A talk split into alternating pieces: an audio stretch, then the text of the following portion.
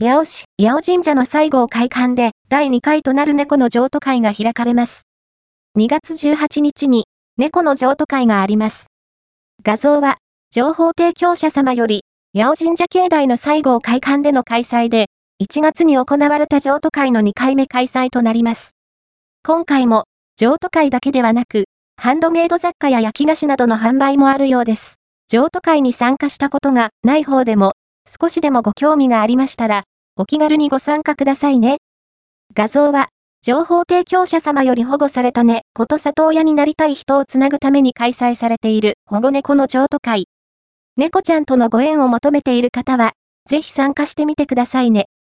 開催日、2024年2月18日13時0分から16時0分T殿様、情報提供ありがとうございました。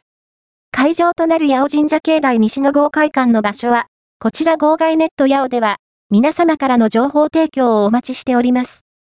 すでに誰かから投稿されていそうな、情報やあやふやな情報でも大歓迎。情報提供はこちらからお願いします。